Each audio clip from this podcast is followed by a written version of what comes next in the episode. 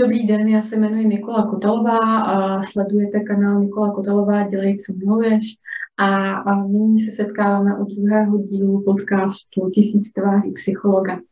Zde si představíme vedoucího katedry psychologie Filozofické fakulty Univerzity Karlovy v Praze, pana docenta Radvana Bahouha, který nás provede celým studiem psychologie a ve druhé části rozhovoru se zaměříme více na širokou veřejnost a řekneme si něco málo o psychické své pomoci, o tom, jak být v podstatě jinými slovy sám sobě psychologem a to nejenom v době covidu.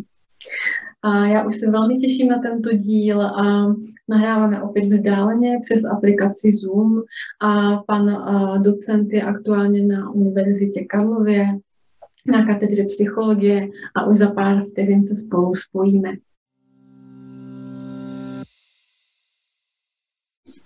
Sledujete druhý díl speciální posekce Tisíc tváří psychologa a já zde vítám vedoucího psychologa katedry psychologie Fakulty Filozofické univerzity Karlovy v Praze, pana docenta Radvana Barbouha. Dobrý den. Dobrý den. Já vám moc děkuji za to, že jste přijal účast podcastu a rovnou vám přidám slovo. My se teď budeme zabývat částí, která se týká jednak fází před zahájením studia na vaší škole, potom hlavně se budeme zabývat tím studiem samotným a ve druhé části rozhovoru se budeme zaměřovat na informace, které by mohly sloužit široké veřejnosti. A dotkneme se, jak být vlastně sám sobě tak trošku psychologem, Dotkneme se nějaké základní duševní hygieny, možnostem psychologické své pomoci a to nejen v době covidové, ale myslím si, že toto se opravdu hodí komukoliv, ať už se jedná o dobu covidovou či ne. Tak já už vám předám nyní slovo. Poprosím vás, jestli byste mohli říct si několik slov k historii katedry psychologie, ale i k historii univerzity. Prosím. Tak uh, patříme vlastně k uh, velmi starým univerzitám. Jsme nejstarší univerzita uh, v České republice Eh, která byla založena 1348 a vlastně už když byla založena, tak Filozofická fakulta, které se říkalo Fakulta svobodných umění, eh, byla jednou z těch čtyř zakladatelských fakult, takže od prvopočátku je tady Filozofická fakulta. No a pokud jde o eh, katedru psychologie, tak my právě tenhle rok slavíme 100 let, mm. protože ta vznikla tím, že profesor Krejčí, který si kdysi přebral filozofický seminář od Tomáše Garika Masaryka, tak eh, se snažil ten filozofický seminář právě zaměřit víc na eh, progresivní vědu, na, na psychologii a podal žádost, aby se ten filozofický seminář přejmenoval na psychologický seminář, což eh, mu bylo umožněno právě v roce 1921. Hmm. A tímto vlastně vzniknul nejenom seminář, ale i vlastně taková samostatná jednotka, která měla prvního profesora, i když filozofie původně, ale můžeme říct, že se tak stal i profesorem psychologie. A protože měla profesora, tak už se dal ten obor eh, studovat, takže na to samozřejmě navazovalo to rozšiřování, ale základem byl ten filozofický seminář, takže, takže vlastně katedra psychologie je tady 100 let. No a Filozofická fakulta od roku 1348. No a tak za tu dobu pro, ta, ta katedra prošla různými změnami, dokonce v jednu chvíli byly čtyři katedry psychologie, že se to různě rozkládalo, dneska jsme zase, zase jedna eh, jediná. No a vlastně snažíme se jednak ctít tu dlouhodobou tradici, která tu je, což eh, dýchne na, na studenty, zejména tehdy, když přijdou do našich prostor eh, do eh, míst, kde katedra působí, což je v celetné ulici, hned vlastně z druhé strany Karolína, té staroslavné budovy Karlovy hmm. univerzity. A taky to na ně dýchne, když se podívají na naše muzeum přístrojů, protože od prvopočátku vlastně se sbíraly různé přístroje, psychofyziku a tak dále, tak to tam máme všechno vystavené, tak stavíme na této tradici, ale zároveň snažíme být velmi progresivní, což nám umožňuje i to, že jsme Praze, že tady je těch pracovišť různých hodně a že máme také spousty smluv eh, mezinárodních, takže je typické pro naše studenty, že pak později eh, vyjíždějí. No a kdybych to zestručnil, tak jsme vlastně eh, taková nejstarší katedra, vlastně taky patříme, nebo jsme největší katedra filozofické fakulty, hmm. tak kdybych se chtěl pochlubit, jak jsme největší katedra, největší fakulty, tak... Perfektně, děkuju. děkuju. A nyní bych se přesunula tedy už k tomu, co čeká studenta, když by se ucházel o studium na vaší škole. A ono, já mám vždycky ráda informace v nějakém jako kontextu a když vlastně je můžeme popsat i nějak z hlediska vývoje v čase. Čili i to studium samotné nebylo vždycky úplně stejné. Každý ten ročník je trošku jiný a každé to akreditační období vždycky se nějak jako vyvíjí a je trošku jiné. Čili když bychom měli i okomentovat možná vývoj toho studia na Filozofické fakultě v čase, tak jak byste popsal v nějaké poslední dekádě, jak to studium psychologie vlastně se proměnilo? Takových významných změn určitě bylo zavedení strukturovaného studia, protože hmm. když já studentem, já jsem studoval psychologii od roku 1991, tak hmm. pro nás vlastně to bylo pětileté studium a my jsme dlouho byli přesvědčeni a jsme stále přesvědčeni, že pět let je náležitá délka toho studia a že po třech letech není psycholog hotový z hlediska své profese. Nicméně tím, že tady je nějaká boloňská deklarace a nějaké úmluvy, tak bylo nutné i u nás, jakkoliv jsme se tomu bránili ze začátku, zavést to rozdělení studia na bakalářský stupeň a na magisterský hmm. stupeň. Takže mm, je, ta poslední dekáda je svázána s tím, že se to Eh, odehrává takhle v těch dvou stupních a tím, že je to ve dvou stupních, tak to taky znamená, že se dělají dvakrát přijímací zkoušky, nejenom na ten stupeň bakalářský, ale pak znova potvrzuje, jestli ten člověk má pokračovat dál, pokud je o našeho studenta a v tu chvíli taky můžou přijít studenti z jiných katedr psychologie a, a pokusit se o to dostat se vlastně do toho magisterského stupně.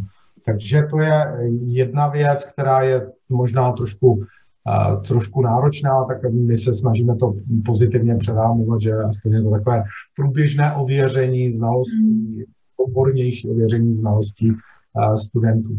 No a naší snahou je taky ty dva stupně víc odlišit, to bych řekl, že se děje teďka v posledních letech, protože dřív to tak jednoznačně odlišitelné nebylo. A odlišit tak, že vlastně opravdu ten druhý stupeň je už víc spojen s aplikačními oblastmi, Eh, psychologie a s takovými i praktickými dovednostmi a více s praxemi, zatímco v tom bakalářském stupni se buduje takový eh, základ. Jo, hmm. takže takže vlastně i bakalářská práce je spíš takovou teoretickou prací, a, ale do, ta závěrečná diplomová práce už by měla být empiricky podložená a sbírají se data, dělají se tam, eh, dělají se tam nějaké analýzy. A tam vlastně využíváme i toho, že že jsme v kontaktu s řadou pracovišť, takže v posledních letech jsme velmi uh, rozšířili počet pracovišť, kde, kde je nasmluvané to, že tam naši studenti mohou přijít, kde je dopředu dané, na jak dlouho se tam chodí, jestli třeba na čtyři týdny nebo na dva týdny, na šest týdnů, eh, co se tam děje, tak aby to bylo takové zaběhané, aby si studenti na vlastní pěst nemuseli schánět někde nějaká psychologická pracoviště a taky, aby tam byla nějaká supervize a aby si z toho odnesli co nejvíc. Takže chceme, aby ta výuka byla i prakticky orientovaná, aby to nebylo to, že si odnášíme spousty znalostí, ale abychom věděli, co udělat, když si proti nám někdo sedne a když budeme mít za úkol někoho vybrat na nějakou pracovní pozici nebo poskytnout nějakou jednoduchou krizovou intervenci nebo udělat nějaké, nějaký diagnostický rozhovor mm. nebo i nějaký, eh, nějakou jednoduchou eh, terapeutickou intervenci. Jo?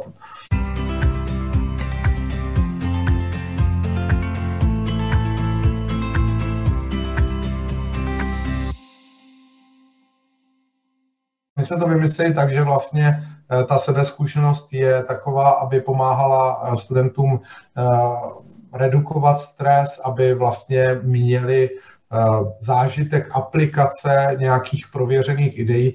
Takže jsem se dohodl s kolegy z Oxfordské univerzity, konkrétně je to Oxford Mindfulness Centrum, což bylo zřízené vlastně dohromady katedrou psychologie a psychiatrie a je to Centrum excelence pro, eh, pro výzkum ehm, Mindfulness-Based Cognitive Therapy, že vycvičí naše eh, některé pokročilejší studenty a naše kolegy tak, aby byli schopni nabídnout našim studentům osmitýdenní standardizovaný program Mindfulness-Based kognitivní terapie, což je vlastně sebezkušnostní program, kde ale se nezdělují nějaké eh, věci z historie těch lidí, ale spíš si zkoušíte vždycky dělat nějaká cvičení od těch jednoduchých dokonce tělesných a dechových intervencí až k, nějakým, eh, k nějaké reflexi třeba toho, jak prožíváte nějakou nepříjemnou situaci. A vlastně je prokázané v různých vědeckých studiích, že to má eh, velmi dobré efekty nejenom pro klinickou populaci, pro lidi, kteří mají nějaké mm, potíže, jako třeba hmm.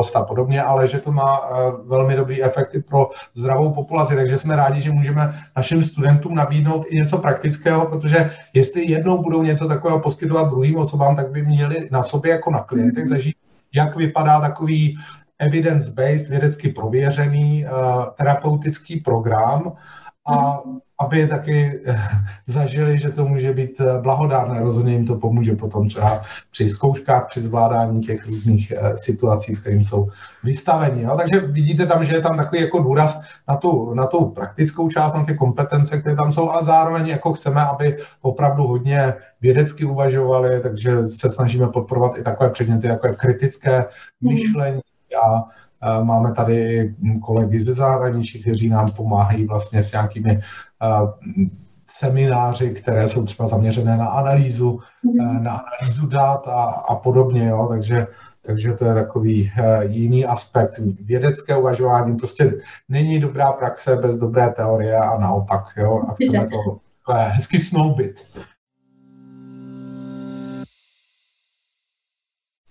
A ačkoliv na vašich webových stránkách věřím tomu, že je možnost najít víceméně 100% důležitých informací, tak pojďme si něco málo říct k přijímacímu řízení, ke všem podmínkám, které je nutné pro uchazeče o studium, aby je splnil a případně i o nějakých přípravných kurzech na přijímací zkoušky. My opakovaně mluvíme o přijímacích zkouškách jako o nejtěžší vysokoškolské zkoušce, protože opravdu asi nejtěžší je sem se dostat jakmile člověk je na psychologii, tak většinou jsou to tak motivovaní a prověření hmm. lidé, že nebývá zvykem, že by někdo odcházel v těch ročnících. To je rozdíl oproti oborům, kde přijmou téměř hmm. každého, kdo se hlásí, ale počítá se s tím, že je tam potom velký úbytek těch studentů v těch dalších ročnících. Takže to znamená, že opravdu je to důležitá součást už studia psychologie se na to připravit a že to to připravení se na psychologii neznamená znát psychologii v rozsahu, jak se učí v základech společenských věd na střední hmm. škole, že to jako opravdu musí předvíst nadstandard. Těch studentů, kteří se hlásí, je hodně. Teďka, co jsem viděl poslední údaje, třeba kolik se nám hlásí letos, tak máme, myslím, 1200 přihlášek, přes 1200 přihlášek a z nich vybíráme 55 hmm. studentů což samo o sobě není příjemným úkolem, protože si myslíme, že by si zasloužila eh, řada dalších lidí eh, se mít, ale odpovídá to našim kapacitám, eh, prostorovým učitelů, abychom se taky stíhali těm lidem věnovat, protože jsou tady, myslím, hezké vztahy mezi učiteli a, studenty a že své studenty známe a není to takové, že prostě je to velký anonymní dáv a, a takže jsme i s tím počtem tak na hraně, aby pořád ještě tohle fungovalo, taková jedna, jedna velká komunita. No ale tím chci říct, že si myslím, že těch lidí, kteří eh, nadstandardně dělají něco pro psychologii a kteří by si to zasloužili, je víc, ale ne 1200. Protože velká část těch, co se hlásí, to mají sice jako možná nějaký nápad momentální, ale není to dlouhodobý sen, za kterým si jdou. Mm-hmm. Takže nepřečtou o moc víc eh, knížek o psychologii než eh, jiní lidé, kteří se sem nehlásí. Není to tak, že by někdy zkusili hm, s někým pracovat, ať už eh, je to práce třeba asistenta, dobrovolnická činnost. Jo, je jasné, že nemůže ten člověk pracovat jako psycholog, ale může pomáhat tam, kde jsou nějací lidé. Může se přihlásit jako vedoucí nějakého kroužku a všechny aktivity, které jsou s lidmi, tak jsou prověřením toho, že asi nikdo nevede dva roky děti s tím, že by to ty děti nebavilo, anebo že on by neuměl si vytvořit hezký kontakt s těmi dětmi. Takže takováhle věc se nedá poznat eh, během pětiminutového rozhovoru, ale když někdo přinese potvrzení, že prostě má za sebou 200 hodin takové práce v nějakém centru pro mládež nebo dneska hmm nebo ve sportovním oddílu a tak dále, kde vidíme, že ten člověk byl v interakci s ostatními, tak nám to říká, že ten člověk asi dokáže být protýmový, dokáže komunikovat s ostatními, dokáže být užitečný pro, pro ostatní. Takže eh, důležitou součástí toho našeho posuzování je eh, vlastně odpověď na otázku, co jste pro tu psychologii udělal, udělala. Jo, a nejenom že, kromě podání té přihlášky. Takže to ale je až součástí té zkoušky ústní. My nejdříve chceme odlišit ty lidi, kteří opravdu o té psychologii ví víc než v rozsahu té střední školy. Někdo může říct, a jako to je zvláštní, oni se přece sem na ten obor teprve hlásí, aby se něco naučili, ale já myslím, že to je vlastně projev motivace. Mm-hmm. Pokud jsem motivovaný pro ten obor, tak si o něm něco čtu a, a mám eh, větší znalosti. No. A my máme tedy didaktické testy, které prověřují ty znalosti. A myslím, že je prověřují dobře, protože vlastně součástí psychologie je i obor psychometrie, který se zabývá tím, jak se vytváří různé diagnostické nástroje. Takže my vlastně analyzujeme ty naše testy a víme, které položky lépe pomáhají odlišit lidi, kteří celkově souborně ví něco o psychologii a které méně. Takže my si vlastně testujeme ty položky a, a e, vlastně teď jsme zrovna viděli s kolegy na poslední katedře psychologie výsledky e, těch testů z minulého roku a, a i takové testy jako t, zrovna z psychologie tam měli reliabilitu 0,9, tak to budoucí psychologové zjistí, co to je reliabilita, já jim jenom řeknu, že je vysoká, že je fajn, jako ty další nemají takhle vysokou reliabilitu, a protože jsou kratší. Jo? Takže my tam máme nějakých 90 otázek z psychologie, možnosti odpovědí raz, dva, tři, pak tam máme nějaké uh, otázky a můžou si vybrat jestli z biologie nebo základu společenských věd. Hmm. A, a vyzýváme dokonce k tomu, když nevíte, tak typujte, to znamená, není to, že by byli penalizováni za špatné odpovědi, ale zároveň víme, že eh, když máte třeba tři možnosti, tak třetinu eh, odpovědí eh, natypujete správně, takže my to nemáme tak, že bychom vlastně počítali, kolik máte dobrých odpovědí a že by se z toho dalo odhadnout, kolik vlastně ten člověk celkově získá. My porovnáváme toho člověka s ostatními. Mm-hmm. Takže pokud vy poznáte dvě třetiny otázek ze všech otázek, tak člověk by si řekl, tak mám dvě třetiny z možných 50 bodů, ale není to tak, protože pokud všichni ostatní znali více otázek, tak ten člověk má téměř jako nulový zisk. Mhm. Jo, protože je to seřazeno spíš od toho nejhoršího k tomu nejlepšímu výkonu. Mhm. Jo takhle tím, že to eh, uspořádáme a ještě doplním do té řady, že kromě testu z psychologie a testu eh, ze buď základu společenských věd nebo biologie, že jsou tam testy obecných studijních schopností, tak tohle všechno má nějakou svou váhu a eh, jako největší ta psychologie a ty testy obecných studijních předpokladů. No a my to vlastně posčítáme, ale seřadíme ty lidi od toho, kdo měl nejhorší výsledek, k tomu, kdo nejlepší a zhruba přes těch 25 bodů se dostává nějakých 300, 300 lidí odhadem. A to, je, to, to jsou ty lidi, o kterých jako opravdu můžeme říct, že ty by si vlastně docela zasloužili tu mm-hmm. psychologii protože už projevili, že o tom něco ví. Když to člověk, který natypoval třetinu těch otázek, tak má opravdu jako nulový zisk a, a musí si o tom něco, eh, něco přečíst.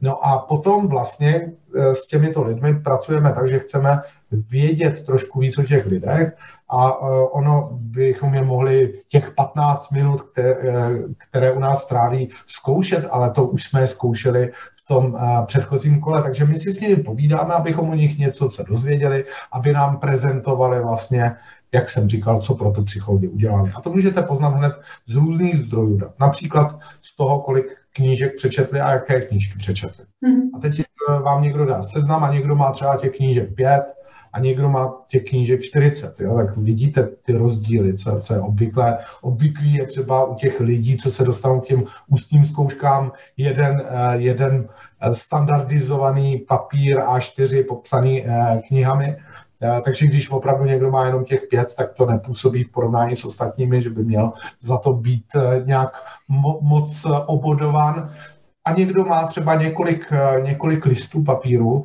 ale my si taky eh, najdeme nějakou knížku a zeptáme se na ní, abychom viděli, že ten člověk si něco zapamatoval, aby to nebylo tak, že narychlo ten člověk si tam sepisoval nějaké knížky a, a že, že tam napíše všechno třeba, co napsal eh, Erich Fromm, ale když se ho zeptáme, o čem byla knížka Umění milovat, nebo eh, být či mít, tak eh, mít či být, tak vlastně on, eh, on nebude vědět. Jo? Takže, takže vlastně Tohle, eh, tohle je jeden zdroj, druhý zdroj jsou praxe mm-hmm. a zase není to jenom o tom, že dá nějaký papírek, je důležité, že dá papírek, že je to potvrzené. Někdy ale to může být třeba, že pomáhá uh, nějakým rodičům s mhm. hlídáním mm. jejich dětí, takže to není instituce, ale v tu chvíli je tam nějaký referenční dopis třeba od rodičů.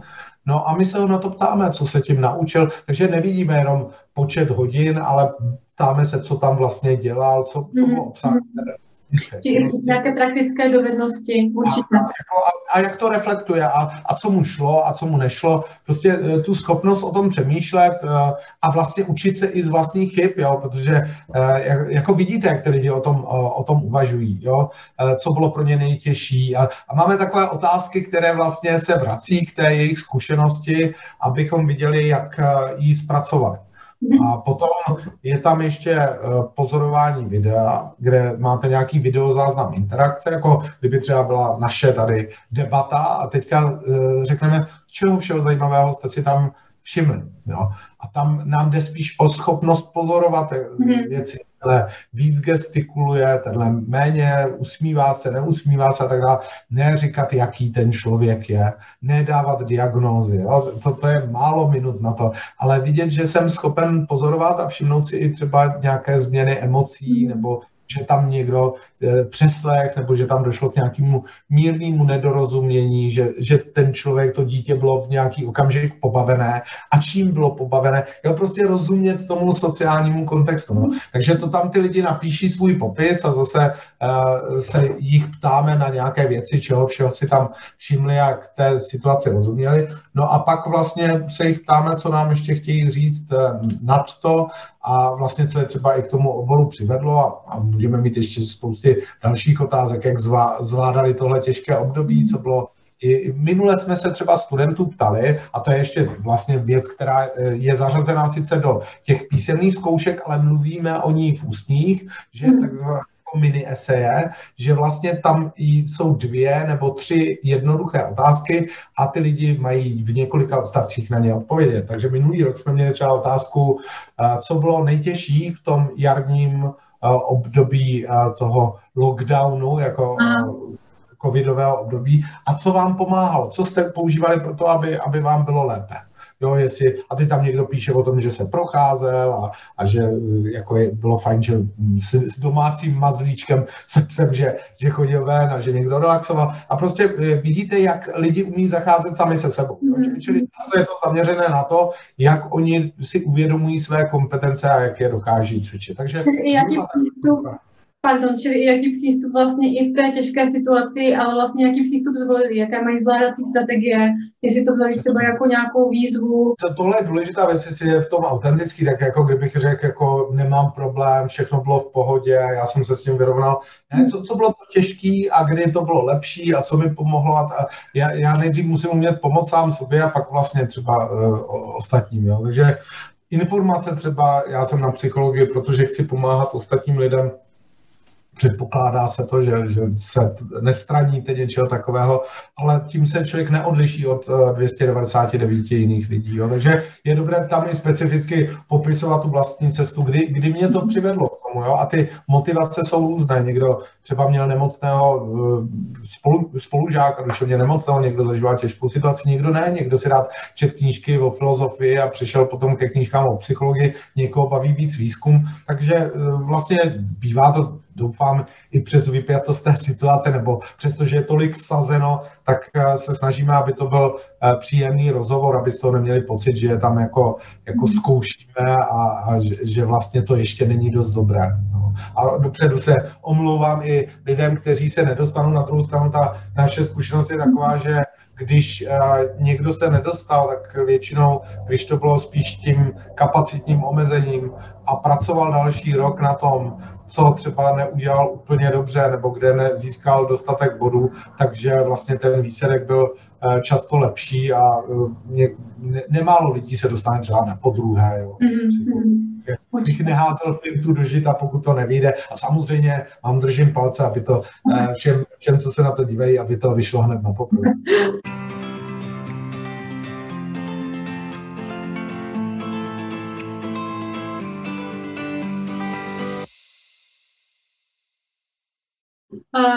pokud by byl nějaký student velmi jako takový aktivní, snaživý, chtěl se na to lépe připravit, tak vaše škola nabízí také přípravné kurzy. Tak možná, jestli byste mohla pár slov ještě o tomto. No, nabízí přípravné kurzy s tím, že e, vlastně to, co je teďka velká výhoda, že dřív ty přípravné kurzy znamenaly to, že ten člověk musí cestovat do Prahy a tady myslím, že byli zvýhodněni ti, co jsou v Prahy a okolí oproti ostatním. Dneska ty přípravné kurzy jsou online, tak aspoň nějaké výhody ta současná náročná doba má, kdy je hodně onlineové výuky, protože se online setkáváme, jsou to myslím sobotní setkání a myslím, že už to běží, nevím, nakolik je možné se ještě k tomu přidat, ale, ale rozhodně, jak to bude příští rok, to uvidíme, možná, že po téhle zkušenosti to budeme nějakým způsobem kombinovat, mm-hmm. že to onlineové uh, uspořádání má také něco do sebe. Nakonec letos jsme měli i online dny otevřených dveří, zvláštně jako oni jsou to dny otevřených obrazovek spíš, jo, než, než uh, dveří. Myslím si, že ten zážitek vidět, kde budu studovat, je důležitý a myslím si, že ta budoucnost bude, a to je velmi nová věc teďka to, toho posledního roku, když jste se ptala na ty změny, že bude kombinovat výhody obou způsobů výuky. My jsme docela dobře zvládli a rychle zvládli přechod na, a to mám od studentů, to ne jenom, že, že jsou to myslím za nás určité, eh, přechod na online výuku, že vlastně během nějakých 14 dnů se víceméně všichni překlopili do online výuky už na jaře, takže vlastně ten podzim už jsme věděli, do čeho jdeme a, a teďka zase probíhá online výuka a opravdu na něco je to fajn, jo, jako, jako že opravdu mm. se řekli nějaké důležité poznatky, abych takhle vykládal třeba statistiku a, a podobně. Dokonce můžu sdílet na obrazovce, že se rovnou dívají studenti na to, jak, jak používám nějaký program. Na druhou stranu, prostě když budu nacvičovat rozhovor, tak rozhovor online je trošku něco jiného, než když si hmm. sedneme na stolku, takže to bych byl rád, kdyby i nadále ty lidi přišli do školy a zkoušeli hmm reálně tým je taky jinak funkční, když je online a když se ty lidi znají mezi sebou. Tak si myslím, že ta budoucnost je v tom, že některé části výuky eh, a některé předměty budou online a některé budou takové, že budou třeba formou malých seminářů. Pojďme trošičku zmapovat a jako přiblížit těm uchazečům o studium, jak zhruba vypadá ten studijní program aktuálně. No, na začátku v tom bakalářském studiu eh, jde hlavně o základy, základy eh, těch eh, psychologických disciplín, což znamená obecnou psychologii, kde se rozvíjí o paměti, o pozornosti, tak to je v prváku, mají tam semináře, to je asi jeden z nejdůležitějších psychologických předmětů prvního ročníku. A na to navazuje ve druhém ročníku psychologie osobnosti, kde se dozví o rozdílech mezi jednotlivými hmm v prvním ročníku mají taky vývojovou psychologii. Vedle toho ale už jsou i předměty, které jsou víc zaměřené teoreticky a výzkumně, takže, takže vlastně mají nějakou propedeutiku našeho oboru a pak eh, ve druhém ročníku metodologii, jak vlastně o věcech přemýšlet, jak je formulovat tak, abych eh, je dokázal proskoumat, eh, jak vlastně odlišit zrno od plev, jo, protože mezi lidmi je spousta různých stereotypů a spousta nepotvrzených názorů, ale pak jsou věci, které jsou opravdu dobře prověřené, tak eh, tohle se snažíme v nich vypěstovat. No a pak jsou tam takové už ty základní jako směry, které mohou být klini, základy klinické psychologie a, a třeba sociální psychologie a nějaké základy týkající se komunikace. A pak ještě ty příbuzné obory, jako je třeba sociologie nebo, nebo filozofie, které s tou psychologií souvisí. Tak to je vlastně vytvoření takových uh, základů s tím, že když se potom uh, dostávají do toho vyššího stupně, tak mm. dělají třeba písemné zkoušky opět a ústní zkoušky a ty písemné zkoušky jsou dvoje. Jeden test je založen na metodologii a statistických metodách a ten druhý test je taková uh, směsice otázek z obecné psychologie, psychologie osobnosti, vývojové psychologie, sociální psychologie. No a pak je tam zase ústní zkouška opět zaměřená hodně na motivaci toho, toho studenta. No a v tom magisterském studiu uh, už je to takové, že jsou tam různé ty podrobnější směry a specializace. Navazuje se na to předchozí, takže, takže mají tam nějakou speciální psychopatologii a, a maj, mají tam vlastně i nějaké intervence třeba, že, že se učí a já, já tam mám třeba pro ně manažerskou v tom mhm. prvním stupni učím psychologii osobnosti, já v tom mám třeba manažerskou psychologii a psychologii koučování. A to už jsou takové jakoby praktičtější, uh, praktičtější věci ale zároveň se tam jde jakoby do hloubky i v tom výzkumu a to i formou přípravy na diplomovou eh, práci a tam se to rozděluje do diplomových seminářů podle nějakých specializací. A ty specializace, to už tam je vidět trošku, mm-hmm. jako navíc bavit to, že si řekne, já budu jednou dělat eh, oblast psychologie práce a organizace a někdo jiný, já budu dělat psychoterapeuta a klinickou psychologii a, a někdo další bude, bude směřovat třeba e, jako dětský, dětský psycholog, anebo školní psycholog, to je docela důležitá taky větev, kterou tam máme, jako ta pedagogická e, psychologie. Mm-hmm. Ale není to tak, že by vlastně se člověk specializoval během tohle stupně, respektive jediný způsob, jak se víc přiblíží k nějaké specializaci, než ostatní je to, že dělá na to téma diplomovou práci. Mm-hmm. rozdíl, jestli sbírá data někde v nemocnici, anebo jestli se zabývá třeba psychologií reklamy, nebo psychologií zdraví, nebo, nebo čím konkrétně. Určitě. Ale mělo by to být tak, jako když na medicíně někdo vystuduje 6 let, že mhm. vlastně ještě není jasné, co přesně bude dělat za obor.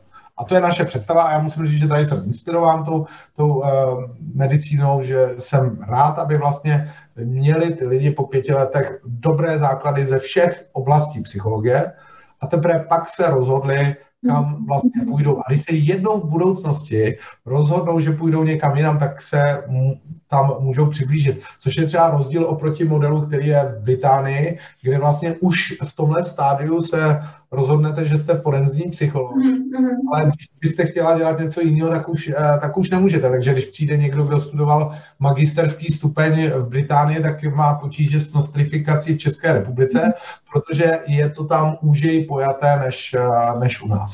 A v rámci, a to poslední ještě, v rámci mhm. toho, abyste seznámil opravdu s celou šíří našeho oboru, tak vlastně e, ty praxe, které dělají v rozsahu 400 hodin, kde je možné ale započítat třeba částečně i nějaký psychoterapeutický výcvik a něco podobného, tak jsou trošku jako medicínské kolečko, kdy mhm. oni projdou tím, že zažijí pracoviště třeba intervenční a nějaké dětské centrum třeba a, a že stráví i čas klidně na psychiatrii a že, že od zdravotních zařízení přes třeba školní zařízení nebo uh, manželskou a předmanželskou poradnu, aby toho hodně zažili a aby vlastně se jim to takhle složilo. Takže ne, že 400 hodin stráví na jednom jediném místě a neví o těch ostatních specializacích moc. Mm-hmm.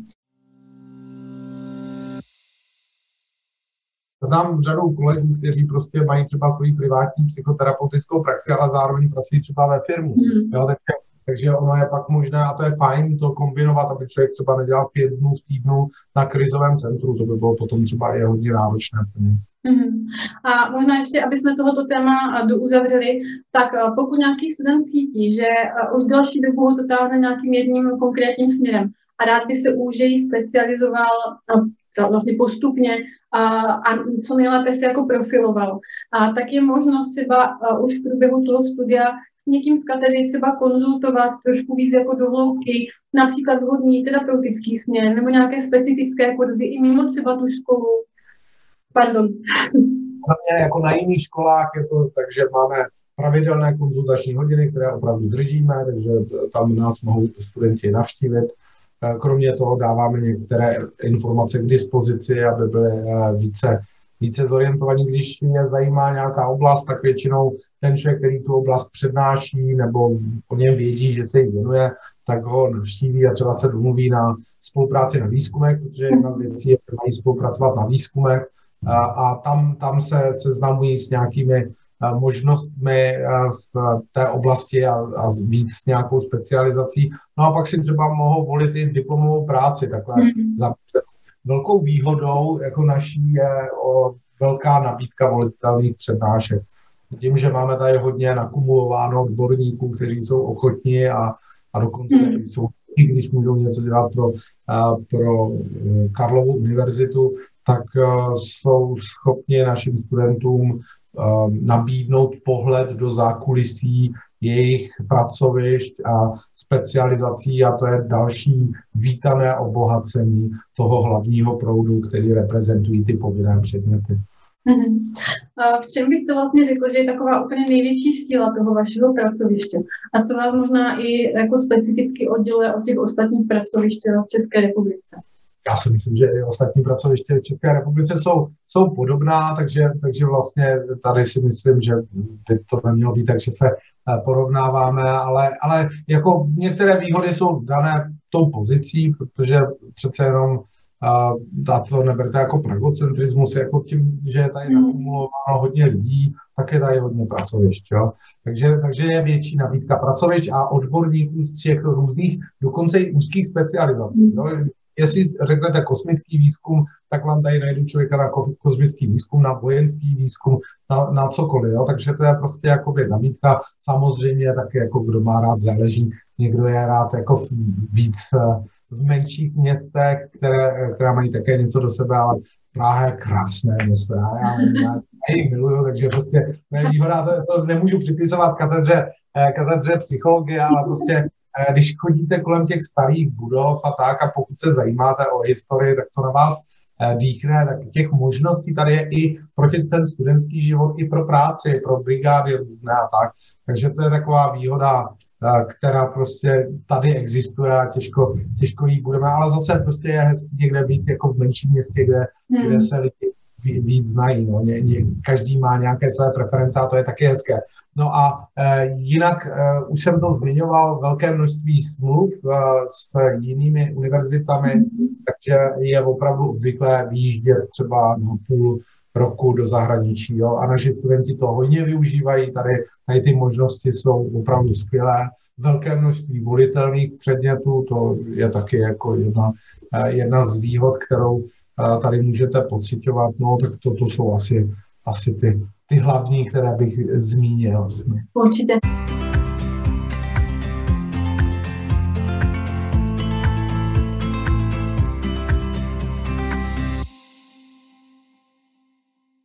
Nyní se dostáváme k části, která je věnovaná širší veřejnosti. Pojďme si říci několik málo slov o nějaké základní psychohygieně, psychologické své pomoci. Jinými slovy, jak může být člověk vlastně sám sobě psychologem, nejenom v době covidové, ale obecně určitě všem se hodí zvýšit nějakou svoji psychickou odolnost, nějakou svoji životní spokojenost, nějaký well-being. Čím předávám vám slovo, zkuste nám dát nějaké svoje doporučení, typy. Já myslím, že je dobré si uvědomovat, jak na tom jsem, jak na tom jsme, z hlediska energie, jak se cítíme a taky sledovat, co to ovlivňuje. Že to není ovšem něco takového, že bychom tady byli čistě vydáni na pospas, hmm. co na nás hrne okolní svět, protože ono je to hodně o tom, jak my zaměřujeme svou pozornost, co si z toho vybíráme, Eh, tak je to o tom, jak to, jak to zpracováváme. Takže náš postoj k věcem vždycky můžeme měnit a, eh, a když zjistíme, že něco nám funguje dobře a něco ne, tak eh, člověk, který na sobě pracuje a je schopen sebereflexe, já to si myslím, že je jakoby dobrá, dobrý předpoklad pro to, aby se v tom posunul, tak vlastně si řekne, jo, mě pomáhá, že chodím na procházky, tak budu chodit víc na procházky. A nepomáhá mi, když sleduju moc televizní noviny, tak je hmm. nebudu moc dělat. Jo, že, že vlastně si člověk razí tu cestu tak, aby eh, vlastně lépe pracoval se svojí energií. A tady tu zpětnou vazbu máme okamžitě. Jak se cítím po té, co si zacvičím? Jak se cítím po té, kdy se víc vyspím? Jo? Jak se cítím po té, kdy udělám pro někoho něco, eh, něco hezkého. Takže to je, to je vlastně jeden zdroj, že pozoruji sám sebe, mm, ale pokud někoho zajímá psychologie, tak si může taky všímat různých lidí, jak na tu samou věc reagují a může se učit od nich.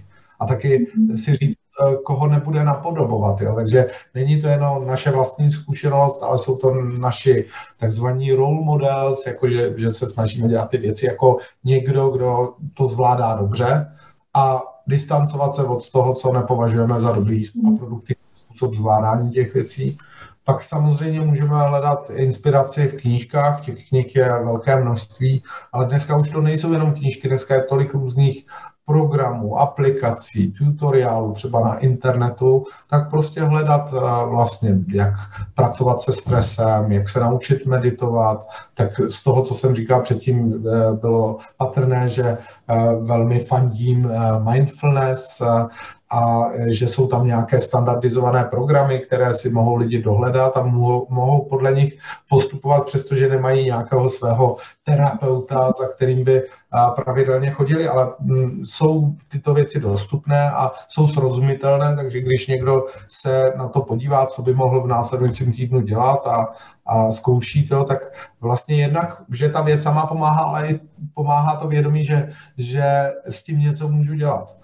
Jo, tak to, to, to je fajn, prostě experimentovat se sebou, jo, ne, ne, nebýt v takové uh, rezignované pozici a myslet si, že jsem obětí uh, nějaké situace nebo, nebo druhých osob, což je opět o nějakém, uh, o nějakém postoji. A taky pomáhá to sdílet, takže jako vlastně m, taková ta základní psychoterapie není to, že já si vyhledám někde nějakého psychoterapeuta, psychologa nebo psychiatra. Ta základní psychoterapie je, že s blízkými lidmi, které mám rád, tak si sednu a že si popovídáme, takže člověk by měl jít v ústrety podobným situacím, aby sdílel, protože když sdílí něco co radostného, tak to rozradostní i někoho dalšího a znásobí se to eh, i pro nás. A když sdílíme něco smutného někomu, kdo si nás vyslechne a, a naslouchá nám pozorně, tak, tak eh, nám pomůže už jenom to vyslechnutí. Jo, takže, takže si myslím, že to je taky velmi důležitá součást péče o sebe. No a neměli bychom zapomínat ani na své tělo a, a na to si třeba zacvičit někdy nebo jít dýchání. Jo, ale to už patří k tomu, jak jsem říkal, sledovat eh, sebe samotné. Takže já doufám, že i když někoho by napadlo, že, že se bude připravovat na psychologii, někoho ne na základě toho, o čem se bavíme, tak eh, zrovna to doporučení dívat se na to, co nám pomáhá, kdy je nám lépe, a, eh, a říct si, čím to bylo a když je nám eh, hůř a něco nám pomůže, tak si zapamatovat, co příště zase v podobné situaci můžu udělat, tak, eh, tak je takové doporučení a pokud to spojíte s přípravou na psychologii, tak to máte ještě, ještě s větší svou odborností, protože sami sobě můžeme být subjektem, subjektem zkoumání. Takže já doufám, že si to každopádně uh, užijete, ať už půjdete tou cestou eh, psychologickou či, či jinou. Vždycky bych doporučoval, že, že cestou, kterou bychom mít měli, je uh, práce na sobě samotném a taky vlastně cesta k nějakému sebepoznání, prostě dozvídat se o sobě něco víc, abychom se svým potenciálem lépe zacházeli. Tak to je i moje přání vám a vlastně se tímhle asi i rozloučíme, že, že mi bylo potěšením já vám velmi děkuji. Děkuji, že jste přijal účast na podcastu a na tvorbě tohoto dílu. A budu vám přát a nejen vám i vašim kolegům a vašim studentům, ať se ideálně co nejdříve všichni vrátíte k co nejnormálnějšímu běhu na katedře, abyste si spolu ten čas společně strávený co nejvíce užívali. A, a nyní se rozloučíme i s našimi posluchači. Pokud se vám tento díl s panem docentem líbil, budeme rádi za sdílení, a případně dejte odběr a mějte se všichni moc krásně. Tak mějte se, nashledanou.